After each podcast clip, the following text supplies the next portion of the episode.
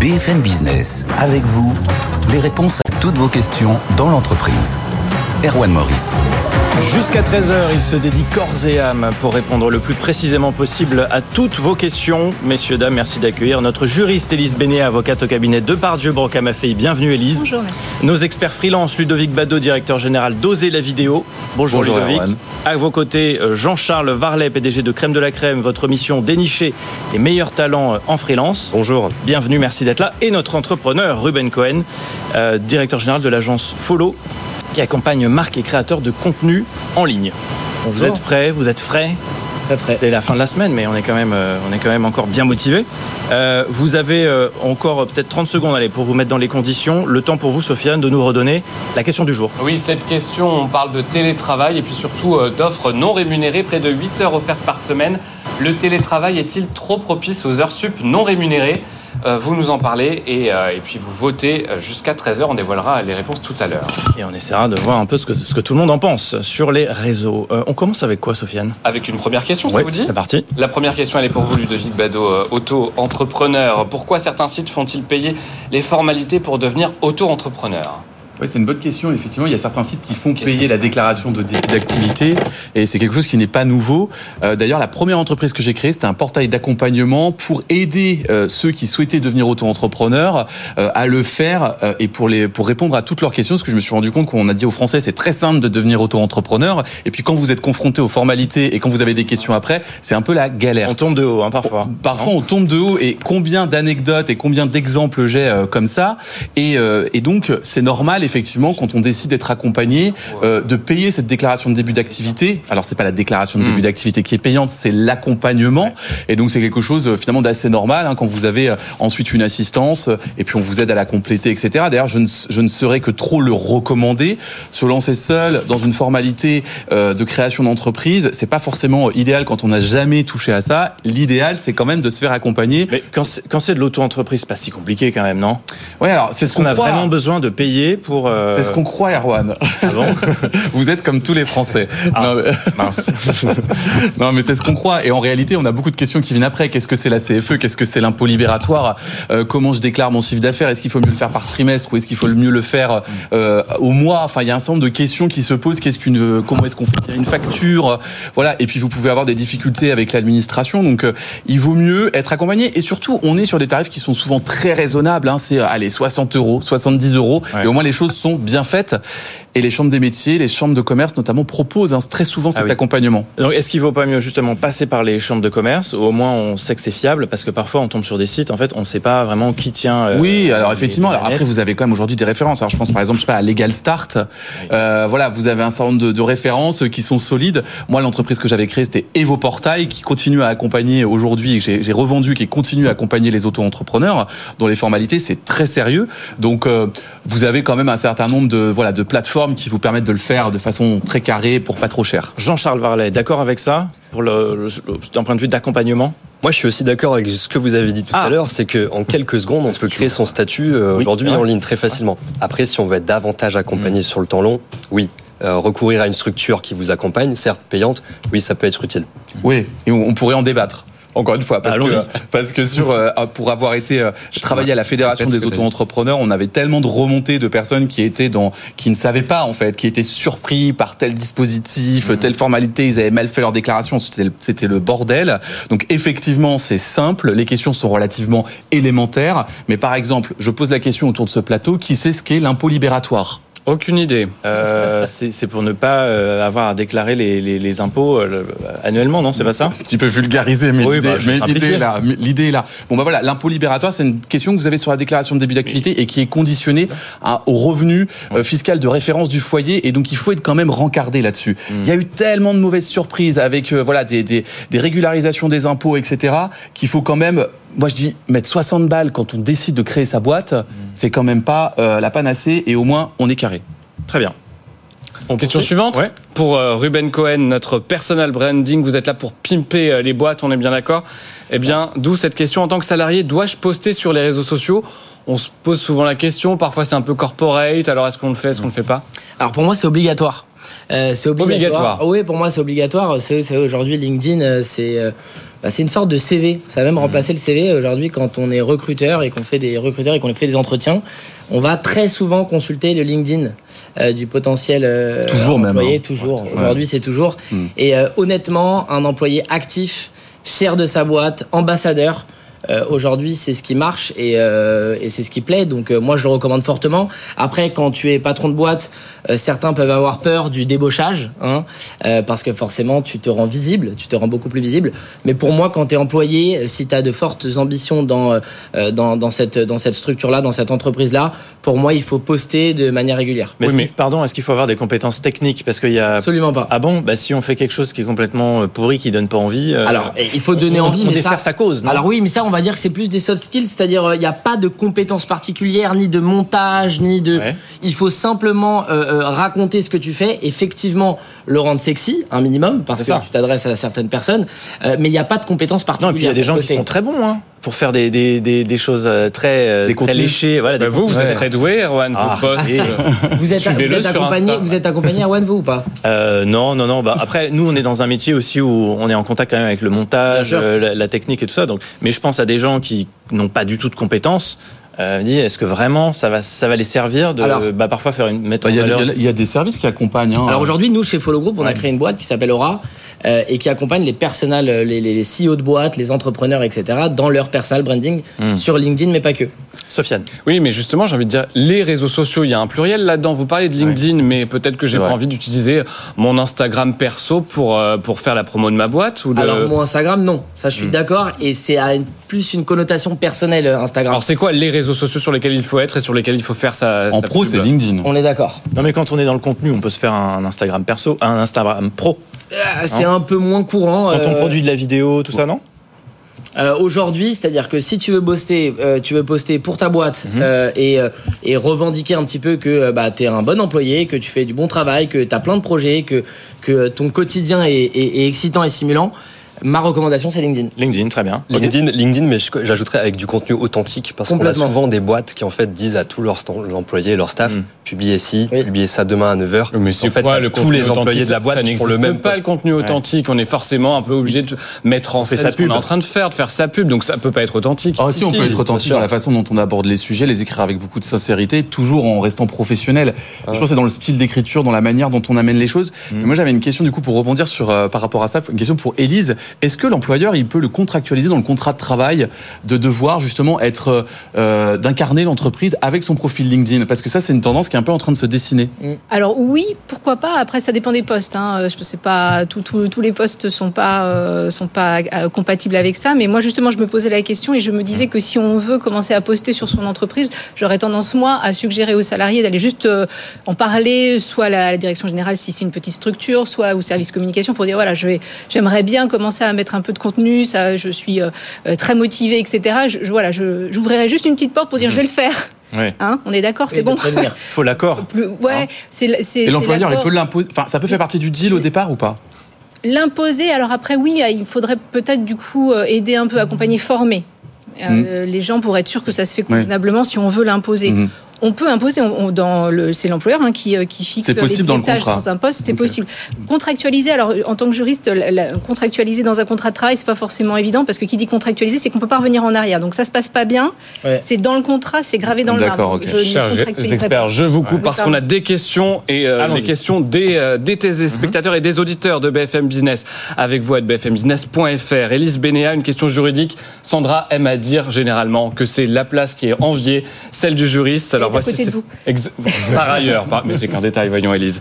Voici cette question. Je me suis aperçu que je versais une prime depuis plusieurs années à un salarié qui n'est pas éligible au versement de celle-ci. Puis-je la supprimer? Est-il possible de demander au salarié de me rembourser ce qu'il a perçu? Il va pas être très content le salarié. Ça me paraît compliqué, non? Non, c'est- alors Ouais. c'est compliqué, mais c'est pas impossible. C'est-à-dire qu'il y a un grand principe en droit qui est de dire l'erreur n'est pas créatrice de droit. Quand on se trompe, Ça veut dire quoi? Ça veut dire que ça ne crée pas de droit. Le- L'employeur s'est trompé, il a versé une prime par erreur. Le salarié n'a pas normalement de droit à cette prime. Donc il est normalement en, mesure de revenir en arrière. Donc oui, c'est possible. Euh, simplement, on a une jurisprudence qui est un tout petit peu en train d'évoluer en ce moment, notamment sur euh, une problématique euh, d'un employeur qui a versé pendant des années et des années une prime. Et bien, dans ce cas-là, il a été considéré que l'employeur pouvait pas revenir dessus et pas demander un remboursement. Mais normalement, c'est possible parce que l'erreur n'est pas créatrice de droit. En- en- comment dire, pour l'image de l'entreprise, c'est Ouais. quand même compliqué, non, de- de- d'envoyer un mail et de dire tiens, bah, euh, les 15 000 euros là Oui. sur les trois dernières années, Oui. je vais les récupérer en fait parce que je me, me suis trompé. Euh, c'est effectivement très compliqué socialement, ça je, je vous rejoins. Juridiquement, c'est possible, mais il faut faire attention si ça a été fait pendant longtemps. Là, on va commencer à, à Oui. considérer que c'est quand Des même. grosses sommes. en Ouais. Il y, a, il y a quelque Ou alors chose il faut échelonner quoi, on récupère pas tout en même temps. Oui, alors oui, parce que le salaire est protégé. On peut, on peut pas, par exemple, faire une retenue sur salaire sur l'intégralité du salaire de. Il y a un pourcentage. Il y a un pourcentage, Ouais. qu'on appelle ça les quotités saisissables. Donc c'est vraiment très très réglementé. Euh, on connaît le pourcentage, ça dépend ou il y a... c'est- c'est- ça, je crois que c'est aux alentours de 10%. Enfin, c'est- très très faible hein, quand c'est du salaire. Et ce qui se passe souvent, enfin, en tout cas, moi, ça m'est arrivé plusieurs fois d'avoir ce type de problématique, c'est des soldes de tout compte qui sont versés deux fois. Donc, le solde de tout compte, c'est quand on part, quand Oui. le contrat est rompu, on verse un solde de tout compte, comme son Mhm. nom l'indique. Donc, euh, on fait les comptes et on verse ce qui est dû au salarié. Et il arrive parfois qu'il y ait plusieurs versements qui soient faits par erreur de Ah la oui. paye. Et là, c'est très compliqué. De récupérer. Très compliqué de récupérer. Et Parce que le salarié est parti. le salarié est parti, il n'est pas forcément toujours de très très très bonne foi. Euh, Bah, c'est normal. hein. Si vous mettez un zéro en plus sur mon salaire, je c'est vais pas vous redonner l'argent, Elise. hein. mais c'est- Vous n'êtes pas ça. honnête, hein, Sofiane. Bah, non. Non, je me, juste, je me mets quand même à la place 30 secondes de nos auditeurs salariés qui nous écoutent et qui Ouais. sont dans cette situation, ils touchent une prime et ils savent Ouais. qu'ils n'y ont pas droit. Oui. Attention donc, Oui. euh, peut-être pas. Bah, si, mettez-la de côté. Hein, mettez-la, Mettez-la ne côté. dépensez pas, placez. pas. Ouais, Dans la voilà. mesure du possible, comme elle n'était pas prévue, gardez-la un petit peu de côté. Sofiane, On va ouvrir notre boîte aux lettres, si vous en êtes d'accord, Erwan. c'est parti. Euh, parce qu'on en a pris euh, plein la tête, autant le dire. Euh, on en parlait hier de télétravail et nos experts se disaient favorables au mouvement de retour au bureau Mmh. qu'on observe un peu partout pour éviter les pertes d'informations et ce côté informel à la machine à café. Des réactions qui n'ont pas plu à Didier qui nous écrit Et alors, qu'est-ce que c'est que cette histoire? Quand on ne voit pas une personne, on l'appelle pas, c'est n'importe quoi. On appelle toujours les personnes dont on est proche et c'est la même chose au boulot, télétravail ou pas. Loin des yeux, loin du cœur, hein, parfois. Parfois, on va vous laisser réagir, mais on prend aussi euh, la question d'une auditrice qui nous disait Mon employeur m'a convoqué à un entretien préalable. Après l'entretien, j'ai déclaré un accident du travail car j'ai fait un malaise. Mon employeur pourra-t-il quand même me licencier? Notre juriste a répondu. Je vous renvoie au replay et au podcast pour euh, les, les réponses à cette question. Et Camille Puech, notre expert santé au travail, nous donnait ses conseils pour éviter ce type de situation de choc émotionnel pendant l'entretien. Mais. euh, une auditrice nous, nous écrit J'écoute vos intervenants sur le sujet. Je trouve que cela manque cruellement de pertinence. Voilà, c'est pour vous les experts, hein, enfin se dire. Quand vous avez un souci avec un collaborateur, qu'il soit en face physiquement, peut générer de gros soucis d'échange selon la personnalité de chacun, notamment s'il y a des personnes très timides. Donc peut-être que parfois le distanciel et l'entretien visio- en visio peut être une solution. Vous êtes plutôt pour vous les entretiens euh, en visio ou vaut mieux quand même être en, en- en présentiel, comme on dit? En visio, c'est pratique.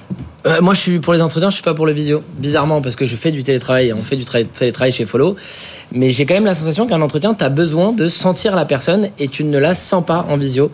Euh, évidemment, je parle pas au sens propre, Euh, mais en tout cas, ce qui est sûr, c'est que euh, il est important de sentir une énergie, de, de sentir une présence, un charisme.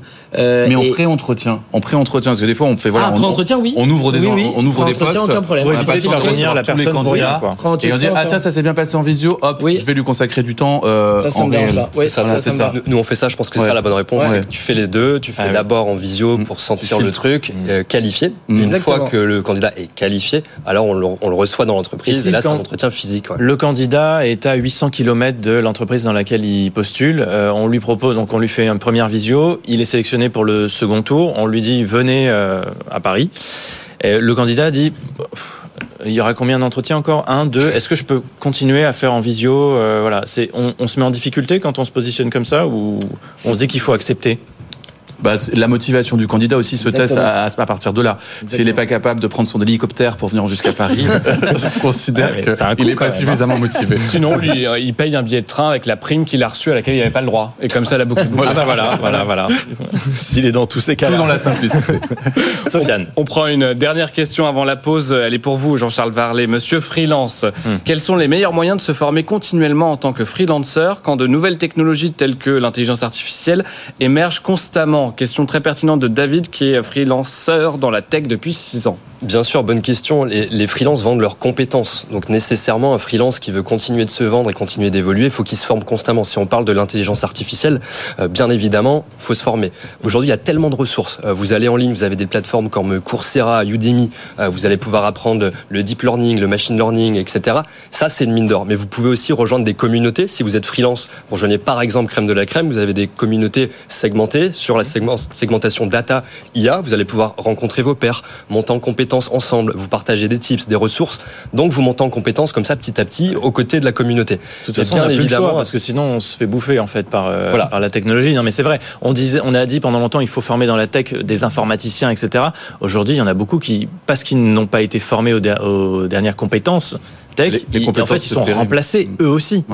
C'est ça, c'est pas juste le sujet de l'IA. L'IA, c'est parce que c'est maintenant, mais Voilà. vous avez souvent une nouvelle vague technologique qui arrive. Si en tant que freelance, vous prenez, prenez pas le pli, ça risque d'être compliqué pour vendre vos compétences sur le long terme. La formation des freelances, c'est un, c'est un sujet. hein. C'est un Ah vrai sujet. C'est Ouais. fondamental. Le truc, c'est qu'il y a beaucoup de formations en ligne et qu'on s'y perd aussi. Ouais. Et qu'à un moment donné, on se dit, faut que je me forme à ça, faut que je me forme à ça, faut que je me forme à ça. Moi, je suis du genre à acheter quand même un stand de formation, à essayer de les suivre. Je me rends compte, mais non, enfin, ça va tellement vite, etc. Donc, il faut aussi avoir une stratégie de formation véritablement.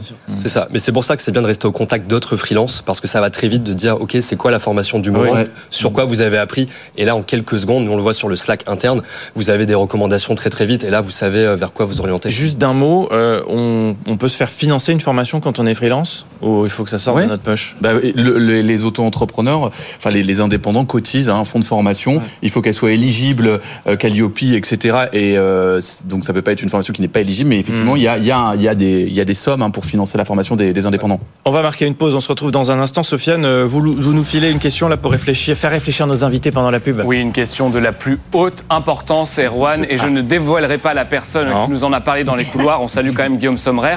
Voici la question est-ce qu'on peut interdire à ses collègues de manger de la raclette euh, dans l'open space Pitié, Ça oui. marche aussi pour le poisson et pour la, la Le tartiflette et tout ce que vous voulez.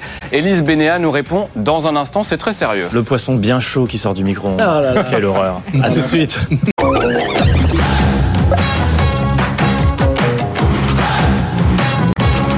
BFM Business, avec vous, les réponses à toutes vos questions dans l'entreprise.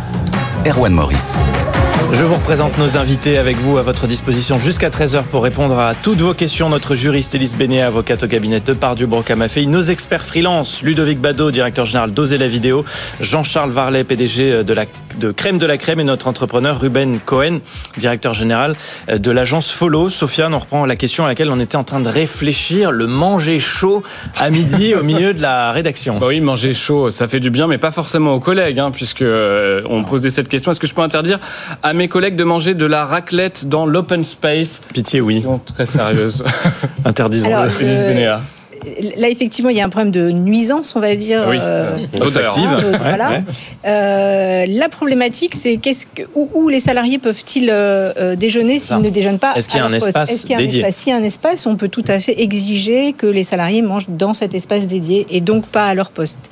En revanche, si rien n'est prévu, euh, il y a quand même un petit, euh, il y a quand même un petit sujet. Donc prévoyez un espace dédié et le problème est réglé. C'est pareil, ça marche pour tout, le poisson. Ah, le que problème Erwan est réglé. Alors, alors, oui, ça le marche poisson. que pour la raclette. J'avais pas Ah. précisé. Et le poisson Non, je plaisante. C'est un espace raclette. Espace raclette euh, avec le service à faut raclette. savoir qu'Erwan euh, a tendance Attention à râler très Non, mais c'est vrai, vous Oui. râlez quand on mange du poisson, vous Mais nous je- interdisez de manger du poisson dans le C'est vrai, je suis sensible aux odeurs. Et moi, quand j'arrive euh, voilà, après le petit-déj ou des trucs comme ça, Ouais, c'est désagréable. parce que je me lève tard, ouais, c'est pas très agréable. Et puis je me dis, même pour des clients, les Ouais. clients qui viennent dans, quand on est en open space, qu'on reçoit des clients, Oui. problématique, non? Problématique. Les odeurs. Ah non, c'est compliqué. hein. Il y a du vécu? Ah ouais, non, il n'y a que ça. Ouais. En fait, on a notre espace dédié, mais c'est une sorte d'open space où la cuisine déborde un peu sur le salon. Mm. Et c'est vrai que quand t'as 20 personnes qui mangent euh, un poisson fort ou euh, Ouais, 20 personnes. voilà, c'est hyper compliqué quand tu reçois un client derrière. Oui. Bah ça sent très mauvais en fait. Bien Et c'est c'est c'est C'est un peu c'est désagréable. faut cloisonner. Nous, on a eu, on a eu Ouais. ce use case-là. On a la cafette et l'open space. On l'a séparé avec une cloison et une porte. Et euh, Ok. tu fais en sorte que le poisson, c'est- ça se passe dans la cafette Bah et pas Mm. dans l'open space. Et Mais si oui, quelqu'un ouvre son, son plat euh, à son bureau parce qu'il dit bah, j'ai pas le temps ce midi et tout, vous faites quoi? Vous lui dites euh, ok ou vous dites euh, non non non non c'est c'est là-bas, tu te tu bouges C'est là-bas. C'est là-bas, ouais d'accord. Donc on a le droit quand même de, euh, de, De mettre un cadre, de l'imposer, de le faire respecter. Si on, donne, on se donne les moyens. On poursuit Une question plus terre à terre, mais hautement importante aussi pour vous, Ludovic Bado, monsieur auto-entrepreneur. Je souhaite compléter mes revenus. Le statut d'auto-entrepreneur est-il le seul possible? Alors le seul possible, non. Moi, je pensais même, pour tout vous dire, que j'aurais répondu à cette question qu'il n'était pas obligatoire de créer un statut, d'avoir un numéro de SIRET sur des revenus exceptionnels, euh, puisqu'on peut déclarer jusqu'à 5000 euros de, revenus exceptionnels sur sa déclaration d'impôt. Je voulais quand même en avoir le cœur net, donc oui. j'ai contacté avant oui. l'émission Grégoire Leclerc, le président de la Fédération des auto-entrepreneurs, en lui demandant, il m'a dit, surtout, soit très clair, c'est dès le premier euro facturé qu'il faut avoir un numéro de SIRET. Euh, c'est absolument nécessaire d'être déclaré dès qu'on rentre dans une, finalement, dans une activité commerciale. Oui. Et ça me rappelle les vêtements. Je ne sais pas si vous vous souvenez, on avait fait une émission sur les vêtements sur Vinted. Par oui, exemple, quand, oui. quand, on vend Il des faut vêtements. déclarer quand on vend. Bah c'est une vraie question. On va, on peut pas demander à des gens qui vendent des vêtements sur Vinted d'avoir un statut d'auto-entrepreneur. Ouais. Et je pense qu'il y a une nuance à faire. Quand même, ouais. Il y a une nuance à faire sur est-ce qu'on est dans une démarche commerciale euh, ou est-ce que on fait voilà du, du, du, du troc euh, occasionnel. Oui. Voilà, tout simplement. Mais à partir du moment où on est dans une démarche commerciale, on va rendre un service, par exemple aller faire les courses de la voisine. Je dis n'importe quoi. Mmh. Faire un peu de jardinage, etc. On rentre dans une activité commerciale qui nécessite d'avoir un numéro de sirette. Ah bah, les courses de la voisine, elle nous, elle nous file un billet, non? Alors, On va pas faire un sirette pour faire les courses de la voisine, si Non. Hein Alors, ça dépend si c'est récurrent, si votre voisine vous le demande tous les jours. Ouais, vous voyez, il y a un peu ce. Je pense qu'il y a. C'est une question de bon sens. Je pense que c'est une question de bon sens. Et on n'est pas forcément obligé d'être auto-entrepreneur. On peut aussi choisir euh, beaucoup d'autres possibilités, comme le portage salarial, créer ouais. une société, etc. Mais quand c'est occasionnel, l'idéal, c'est auto-entrepreneur. J'ai une oui. autre question, mais d'abord. Votre, votre voisine gratuitement. Oui, aussi. Ça peut être sympa quand même, Erwan. Tout n'est pas marchandable. Oui, non, mais moi, c'est ce que je fais, hein, bien sûr. Évidemment. Sixième étage sans ascenseur. euh, Sofiane, on a une réaction sur les réseaux. Oui, je salue Amandine qui est institutrice et qui nous dit Je crois que le poisson, c'est le pire. Je te dis pas l'odeur dans la salle de classe quand les élèves ouais. reviennent dans la cantine et que c'est le poisson au menu. Et alors là, quand tu débarques dans la salle des maîtres, c'est terrible. On salue notre auditrice fidèle. Oui, donc il n'y avait pas de question, c'était juste un non, une témoignage. Hein, voilà. voilà. c'est bien, au moins on voit que les gens sont concernés. Hein. Je crois que tout le monde est du même avis. Ah voilà, non, on est poisson, vraiment sus au poisson. Sur les, on est sur, sur, les sujets de fond. Je reviens vers vous, Ludovic Bado, parce qu'on commençait l'émission en parlant de justement créer son statut, notamment quand on est auto-entrepreneur, se faire accompagner. Vous étiez du côté de voilà ceux qui vont nous dire euh, oui c'est important et ça va vraiment nous, nous aider à pas mmh. faire d'erreur. Quand on fait justement juste un numéro de sirette, est-ce que là aussi il faut se faire accompagner ou c'est très simple, on peut le faire tout seul? Bah, C'est quand on fait le numéro de sirette justement, c'est la déclaration de début d'activité qui est nécessaire pour obtenir un numéro de sirette. C'est compliqué ça, tout seul? C'est pas compliqué. Le problème c'est que vous êtes constamment confronté en fait à, à des questionnements que vous n'aviez pas anticipés puisque vous ne connaissez pas cet univers-là. Si vous avez déjà été entrepreneur, vous avez déjà créé une boîte, vous aurez aucune difficulté. Si vous avez jamais touché à ça, il vaut mieux se faire accompagner. Et puis ça, ça je dirais, ça, ça, ça exprime une forme aussi de, de, de, rigueur, de se dire ok, je peux mettre 50, 60, 70, 80 euros. J'allais monter plus, mais voilà, 80 euros. Je trouve ça, ça montre que vous êtes quand même rigoureux et puis vous serez, vous serez aidé. Donc moi, je ne peux qu'inciter euh, à être accompagné quand je vois le nombre de situations où les gens disent ah mais on m'a dit que c'était simple et puis finalement il y a ça, ça, ça, ça. Euh, c'est pas une montagne, mais c'est un gain de temps énorme d'être accompagné. Ça mais il faut pas que ça vous coûte plus cher que ce que ça va vous rapporter en faisant les courses. Non, mais si ça, si ça vous coûte plus à, à 60 euros, c'est peut-être que le ouais. business model n'est pas bon. Midi 35, vous êtes bien sur BFM Business. On continue à répondre à vos questions. Envoyez-nous vos questions par mail, SMS ou en vidéo. Sofiane. Prochaine question pour euh, Ruben Cohen. Euh, comment se distinguer dans un marché très concurrentiel? Ce n'est pas toujours simple pour une petite entreprise, nous écrit-on. Alors comment se différencier? Il y a énormément de manières de se différencier. Nous, par exemple, chez Follow, on a euh, souhaité rendre, par exemple, l'agence sexy, avec une love brand, avec euh, une équipe euh, extrêmement soudée. Hein, on appelle ça souvent Follow Family. Euh, donc c'est beaucoup de marketing, forcément. Euh, on a beaucoup investi la plateforme LinkedIn.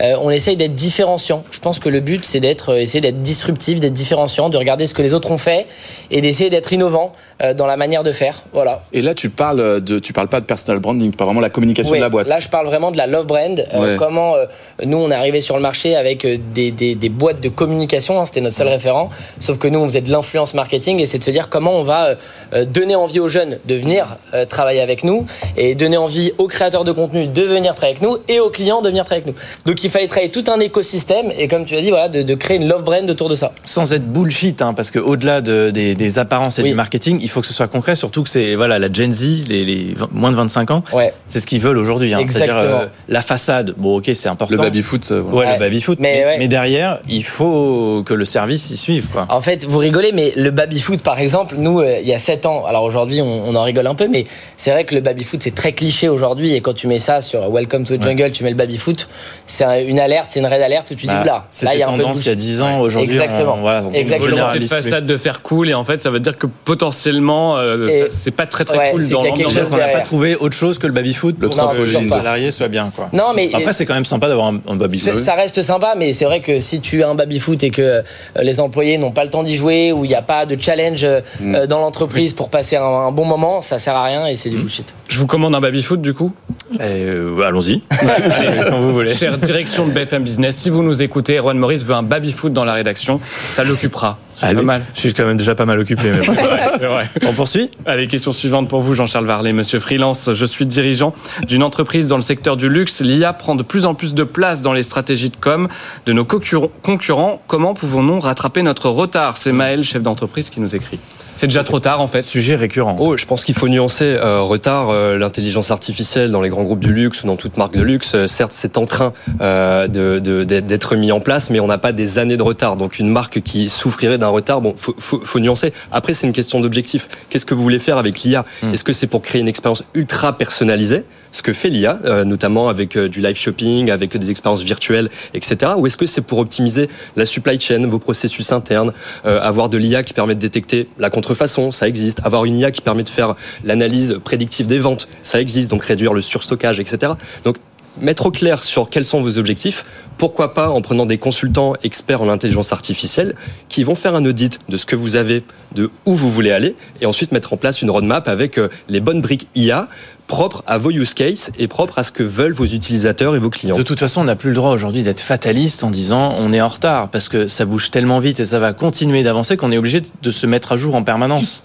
Bien sûr, je pense que personne n'est en retard. C'est en ce moment qu'il faut regarder de près ce qui se passe en fonction de vos propres use cases. Nous, on voit euh, des cas d'usage émerger dans tout type d'industrie, que ce soit l'automobile, la santé, la finance, euh, le monde bancaire.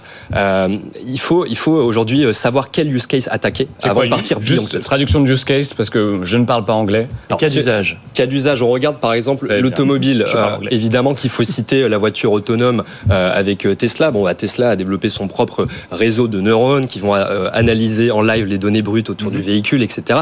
Qui permet donc euh, d'avoir une voiture autonome. Si vous regardez la santé, on a des- désormais des IA qui vont pouvoir analyser de l'imagerie médicale et détecter parfois plus rapidement qu'un médecin une tumeur, un cancer.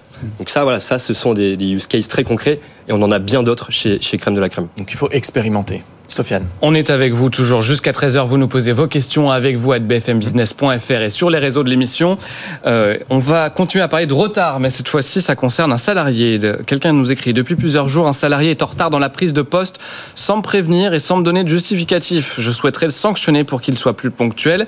La neige et les manifestations ont perturbé la vie de l'entreprise. Mais quand même, Mais il neige plus quand même depuis un moment là. C'est vrai. Euh, alors oui, effectivement, le principe, c'est qu'on doit arriver à son travail à l'heure, hein, principe de base.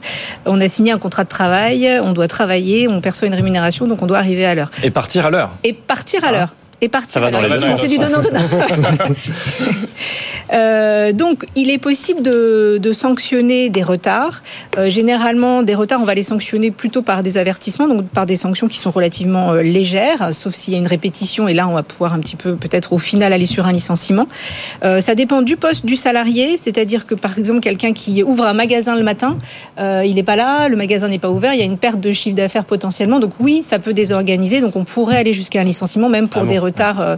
En revanche, quelqu'un qui a un poste plutôt administratif, euh, qu'il arrive à 9h euh, ou à 9h10, ça change pas fondamentalement la Donc au travail, il n'y a pas le quart d'heure de politesse. On peut pas arriver 15 minutes en retard. non, et alors ça, je passe. suis très très favorable au quart d'heure de politesse, Oui, mais dans un cadre mais- plutôt personnel. D'accord, d'accord. je suis favorable à la demi-heure de, Ah, de aussi, politesse, aussi. de politesse, Mais, mais, mais, mais bon. moi- mais moi aussi, en fait, je trouve ça, euh, managérialement parlant, très compliqué de Ouais. sanctionner Oui. pour du retard un employé parce que euh, sinon on rentre dans un engrenage qui est, qui est catastrophique Oui. et on crée, si vous voulez, une scission avec l'employé qui fait que euh, bon bah il partira pile à l'heure mmh. puisque vous l'avez sanctionné pour être pile à l'heure. Oui. Euh, et là, tu rentres dans un combat. Mais ça dépend des pas... emplois. Et puis là, en l'occurrence, par exemple, un conducteur de bus. Non, mais oui, bien sûr. Voilà. Donc Forcément. ça dépend des emplois. Il faut, Ah ouais, il faut, euh, il faut euh, un peu nuancer. Ouais. Dans, dans cette dans cette euh, dans cette question là, la neige et les manifestations, ça veut dire qu'on on fait quoi? On, on décompte les jours qui sont liés peut-être à des événements météorologiques, à des événements euh, de, de, la vie de tous les jours, et puis euh, et puis l'événement personnel. C'est un peu compliqué, j'imagine, de tenir les comptes de retard de chacun.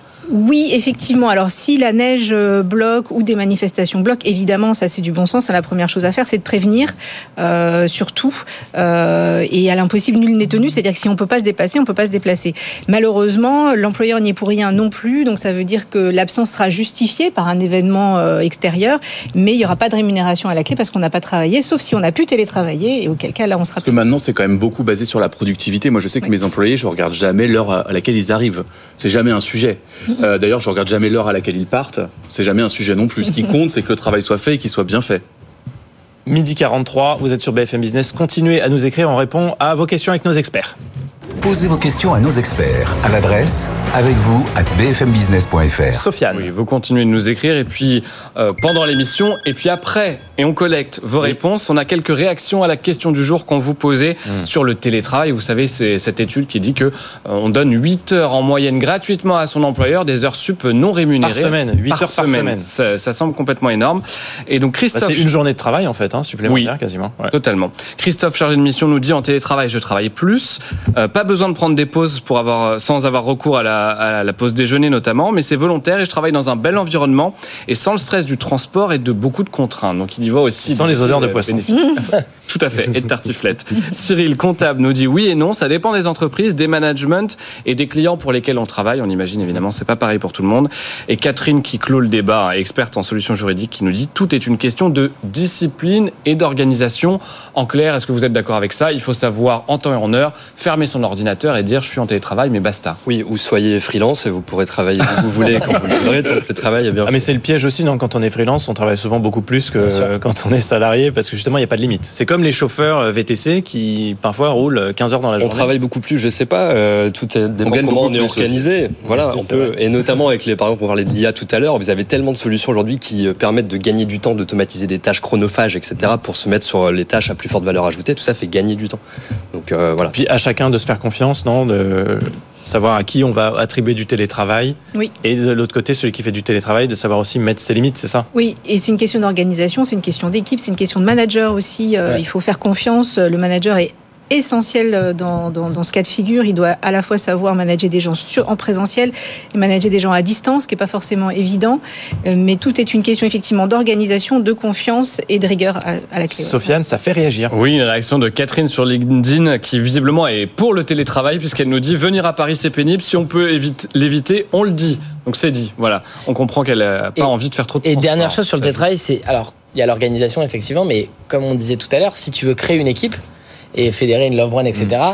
Pour moi, ce qui est sûr, c'est que faire que du télétravail, que c'est impossible. ouais. C'est impossible. D'ailleurs, on parlait il y a pas longtemps de justement, on avait une étude qui nous disait que euh, les salariés à 100% en télétravail, on les oublie, on les oublie dans les promotions, dans les augmentations, Bien et sûr. donc on recommande, je crois, c'est deux, trois maximum jours de télétravail Oui. Par semaine. Ouais. Euh, autrement, on, on est oublié, on fait même plus partie de l'équipe ou de la famille, quoi, comme. Exactement. Et l'entreprise perd en dynamique. Moi, je sais qu'à un moment donné, on avait, il y avait beaucoup de télétravail. J'ai dit à mon équipe, bon, on va se détendre parce que là, euh, quatre jours par semaine, euh, je comprends bien qu'il y a des soucis de transport, mais il faut quand même pas déconner. Et euh, on sentait que on perdait en dynamique et ça, c'était un peu agaçant. Et on a retrouvé du dynamisme et, et, de- et une certaine vision. Je sais pas comment, quel mot mettre dessus quand on a recommencé à travailler Mm. beaucoup plus ensemble. Je juste parle- milieu, ouais, c'est comme tout. Nous, on a, on a mis euh, une sorte de règle qui est euh, 50% de télétravail. Après, tu adaptes en fonction de tes besoins. On a des personnes plutôt côté euh, IT qui sont OK de travailler plus à distance et des personnes qui sont plutôt sur le terrain, des commerciaux qui, eux, vont être dans, dans, euh, dans, dans la collaboration. Donc, euh, euh, tout dépend, encore une fois, des use cases. Ouais. Euh, mais il faut un juste milieu. 50%, je pense que c'est bien. D'accord avec ça. C'est ce oui, qu'il faut oui. faire, ouais, il faut s'adapter. C'est c'est une question de, de bon sens, de communication aussi, d'expliquer aux, aux gens comment ça se passe, quelles sont les règles qui sont mises en place, euh, pourquoi on les a mises en place. Et puis il y a quand même un vrai sujet de de- d'isolement. il y a un risque d'isolement qui, qui, qui a un impact sur la Ah santé. oui. Donc Ouais, il ne faut absolument pas faire du full télétravail. Exactement. si- Bah, pour ceux qui le subissent, parce qu'il y en a d'autres qui le demandent aussi, hein, le télétravail. Oui, mais sans forcément se rendre compte, à mon sens, hein, des, des implications que ça peut, ça peut avoir. Alors ça paraît, ça paraît très bien d'être en 100% télétravail, mais je pense qu'à un moment donné, il y a besoin d'un relationnel physique humain qui est euh, essentiel. Un dernier mot là-dessus? Oui, ça dépend aussi beaucoup de, des outils de l'entreprise. C'est-à-dire que je crois que vous, vous êtes sur Slack, euh, nous aujourd'hui on est sur euh, Roger, et en fait ça dépend comment tu vas animer. C'est animer une communauté en fait. Animer tes employés, c'est animer une communauté. Et si effectivement vous, euh, Il faut se euh, voir. votre- comment? Il faut, se voir. ouais. Moi je pense que par exemple votre pôle IA ou votre pôle Dev va forcément être moins intégré au groupe que euh, ceux qui sont sur le terrain et qui sont ensemble euh, tous les jours. Ouais. Sofiane, on va retourner sur les, sur les réseaux parce que ça continue de réagir. Alors, oui, prenons donc Ruben, vous pouvez euh, garder la parole pour répondre à cette Je question d'Anita en direct sur LinkedIn qui nous dit quels sont les principaux éléments à prendre en compte lors de la création d'une stratégie de branding personnel pour une carrière internationale? Oula. Pour aller all around the world, On parle de personal branding donc? Exactement. Euh, la stratégie, pour moi, elle est là-dessus. Alors déjà, c'est mettre en place une stratégie, ça c'est une évidence. C'est euh, ce qu'on va raconter. Nous, aujourd'hui, chez Aura, on va faire des entretiens individuels avec la personne pour essayer de comprendre son parcours, ce qu'elle fait aujourd'hui, qu'est-ce qui l'a amené à faire cette activité, euh, même son parcours personnel, parce que ça c'est très Donc, il inspirant faut aussi. raconter, il faut une histoire. Exactement, il faut du storytelling, il faut une histoire, et c'est comme ça que tu vas réussir à intéresser les gens, toujours sans bullshit. Une histoire, mais authentique, c'est tout le problème et tout le défi. Mais, mais vous l'avez dit tout à l'heure, l'authenticité, oui, et on parle beaucoup d'authenticité sur LinkedIn, mais on va pas se mentir, ça reste du marketing. Et aujourd'hui, on, on- c'est- le jeu et il faut se prendre au jeu. Être le plus euh, simple possible dans la manière d'écrire, dans la photo que tu vas prendre, oui. Mais par contre, raconter une histoire, séduire et essayer de vraiment faire un travail sur toi-même, sur euh, comment tu es arrivé là, quel est ton projet, comment tu vas le raconter et être régulier. Ça, c'est très important. Et à l'international, je conseillerais de parler euh, anglais ou se moins, servir de l'IA pour parler plusieurs langues, euh, parce que ça, ça peut être intéressant. Est-ce qu'on Ouais, peut, ça- se, est-ce qu'on peut se servir des logiciels qui existent aujourd'hui pour traduire en instantané dans une langue Oui, alors, vous, je vous invite à voir mon avant-dernier post LinkedIn. Euh, je dis Follow se lance au Japon. Et en fait, et c'est réel pour le coup, ça c'est authentique, une personne euh, m'a envoyé un message en japonais et en note vocale, j'ai répondu instantanément en japonais grâce à l'IA. vrai. Ah et euh, ça, c'est assez spectaculaire. et c'est gratuit. Nous, on va continuer de parler français, c'est ça vous dit Je préfère, ouais. ça sera mieux sera pour les peut-être mieux auditeurs. pour tout le monde, ouais. Et pour nous. Par ailleurs, une réaction à, à ce, ce- ce dont on parlait tout à l'heure, Jean-Charles. Euh, L'IA est un bon moyen pour toute entreprise qui souhaite automatiser les processus simples. Exemple d'un cas d'usage basique, intégrer l'IA dans les chats sur les sites internet, nous écrit Franck. Vous êtes d'accord avec ça? Ouais, bien sûr, ça permet de gagner du temps. Notamment, là, vous parlez des chats, euh, les chatbots. Ça fait gagner du temps aux équipes support. Pourquoi? Parce que vous avez des chatbots qui, maintenant basés sur l'IA, euh, vous permettent de répondre en 24-24 euh, en, en, dans toutes les langues. en plus. Donc, si on prend l'exemple de quelqu'un qui parlerait japonais, il peut sur votre chatbot poser une question, l'IA comprend, traduit, donne l'information, le tout en japonais, sans que votre équipe support ait besoin de se réveiller parce que ça serait la nuit. Donc oui, on, on gagne du temps. L'IA permet notamment d'automatiser tout un tas de tâches très chronophages. Mais ça, il faut le développer, hein, parce que quand on veut être en contact avec un service client, notamment, euh, je pense au train, à l'avion, peu importe, on a quand même souvent du mal à avoir euh, les infos dont on a besoin rapidement, parfois quand c'est Ouais. urgent. Nous, nous, ce qu'on voit sur, les, sur le développement des chatbots, c'est qu'on a un sujet, enfin, il y a, il y a- les entreprises ont des sujets de structuration de la donnée, parce qu'en fait, le chatbot, il fonctionne bien que si derrière la donnée est structurée, que l'architecture est bien gérée. Donc, il y a des sujets techniques, en fait, avant d'avoir un chatbot qui soit parfaitement autonome. Donc, c'est des sujets techniques, mais on va, on va y venir, ouais, bien sûr. En revanche, je trouve, Oui. pardon, mais en expérience client, il n'y a rien de plus frustrant euh, quand tu as en D'avoir un train robot. d'avoir un robot, tu poses une question et il n'y a personne en face de toi. C'est encore ce sujet-là de l'humain. Et en fait, on- tu comprends bien que le robot n'a pas ta réponse. T'as un cas particulier, c'est vrai que tu te confrontes à bah, une intelligence artificielle qui est Exactement. pas totalement aboutie aujourd'hui, quoi. Ah, ben, on fait ce qu'on peut avec ce qu'on. On avance comme on peut, non Ah, Bah mais du, oui, du ouais. coup, on arrive au sujet de la supervision de l'IA. En fait, c'est ça Oui. le sujet, c'est qu'à partir d'un Ouais. moment, l'IA, c'est bien, mais c'est un outil. Ouais. Et l'outil doit être géré et supervisé par des humains. Bien et sûr. autour de ça, il faut avoir un cadre légal, éthique, etc. Et c'est ces fonctions-là qu'il faut Bien sûr. développer aussi euh, côté entreprise. Mettre des humains qui euh, Supervise l'IA. supervisent. ouais, Ouais. c'est ça. Sofiane. Une question pour Ludovic Bado. C'est Jérémy qui nous écrit. J'entends dire qu'il vaut mieux facturer au forfait qu'à la journée. Qu'en pensez-vous? C'est une question euh, dont on parlait euh, tout à l'heure. Ouais. Euh, alors c'est un débat. Euh, beaucoup, euh, beaucoup de freelance facturent à la journée et certains, certaines personnes qui les accompagnent, je pense notamment au, au sales marketing, qui est une plateforme qui accompagne les indépendants, va plutôt recommander de facturer au forfait. Pourquoi? Parce que quand on facture à la journée, on, on vend son temps. Quand on facture au forfait, on vend sa valeur. Et c'est pas du tout la même approche. Et il se trouve qu'on peut vendre, on, on a tendance à facturer bien plus quand on quand on facture euh, euh, au forfait. Euh, Qu'est-ce que tu en penses Ah oui Puisque je sais Ah, que c'est la crème de la crème, c'est au, c'est au Ouais, jour. on, on observe des choses différentes. Après, nous, on bosse beaucoup dans l'IT, la data, où euh, on est sur des engagements de moyens. Donc, c'est-à-dire que le, le prestataire freelance va, va contractualiser un nombre de jours donnés. Euh, mais non Comme pas un consultant, forfait comme un avec- consultant. Ouais, plutôt comme un consultant, plutôt comme également comme les ESN. Les ESN peuvent travailler de cette manière-ci, soit en engagement de moyens, soit résultat, soit forfait, soit TGM. Mais le forfait, c'est bien sur du temps long. Peut-être que si on, Bah, par exemple, on, tu- on travaille un ou deux jours, on va pas faire un forfait, non? Bah, par exemple exemple concret. Je veux, que- je commande un site internet à un développeur. Euh, je vais acheter le, le forfait du site, par exemple, je sais pas moi, 3000 euros. Admettons que ce développeur, il ait développé une technique qui permette de faire des sites rapidement. Mhm. Euh, bah du coup, il va gagner beaucoup plus d'argent que s'il m'avait facturé à la journée, euh, finalement, puisque ça lui aurait pris peut-être une journée. Et là, là, tout le tout l'intérêt est là en fait. Et donc il faut être un peu judicieux. Et puis c'est aussi une réflexion vis-à-vis de soi-même, vis-à-vis de sa valeur. Sa valeur, elle ne se définit pas qu'en fonction de son temps. Elle se définit en fonction de ses compétences et de ce qu'on peut apporter. Midi 52. Bien dit. Avec vous, retrouvez-nous sur tous nos réseaux sociaux. Et on voit Gabriel Attal qui euh, avance à la tribune. Ça se passe euh, du côté de Matignon. Petite parenthèse sociale, puisqu'il y a une réunion autour du euh, Premier ministre pour essayer de débloquer la situation avec euh, les agriculteurs. On y reviendra bien sûr euh, dès qu'on aura les premières annonces. Et puis tout au long de la journée et de l'après-midi sur BFM Business. On poursuit. Sofiane, on prend une nouvelle question. Allez, une petite dernière question juridique, elle est pour vous, Élise Bénéa. Mon médecin n'a plus voulu prolonger mon dernier arrêt de travail et j'ai dû donc reprendre ce travail. Mon employeur m'a fait passer une visite médicale, le médecin du travail m'a déclaré inapte à occuper mon poste, mais mon employeur me dit qu'il n'a pas à me payer dans la mesure où je peux pas aller travailler. Est-ce que c'est légal tout ça? Oui, ça l'est, euh, mais il y avait un garde-fou qui a été mis en place par la loi justement, c'est que c'est, il est possible de ne pas rémunérer une personne qui a été déclarée inapte pendant un mois maximum, parce que l'employeur pendant cette période-là a l'obligation de voir s'il peut pas aménager un poste compatible avec l'état de santé du salarié ou licencier le salarié pour inaptitude euh, physique. Donc, pendant cette période de recherche de reclassement ou d'aménagement de poste, il n'y a pas de rémunération qui est due par le- l'employeur. C'est pour ça que généralement les salariés euh, posent des congés euh, ou se remettent en, arrêt de travail pour avoir une rémunération. Mais le fait de ne pas avoir à rémunérer le, salarié est vrai dans la limite d'un mois. Au bout d'un mois, soit il y a un, un reclassement, soit un licenciement, soit on reprend le versement du salaire. Réponse On en pense très quoi précise. Ouais. C'était trop technique pour nous. Tout le monde a décroché. Mince. Est-ce qu'on se prend une dernière question? Non. On a plus? Bon.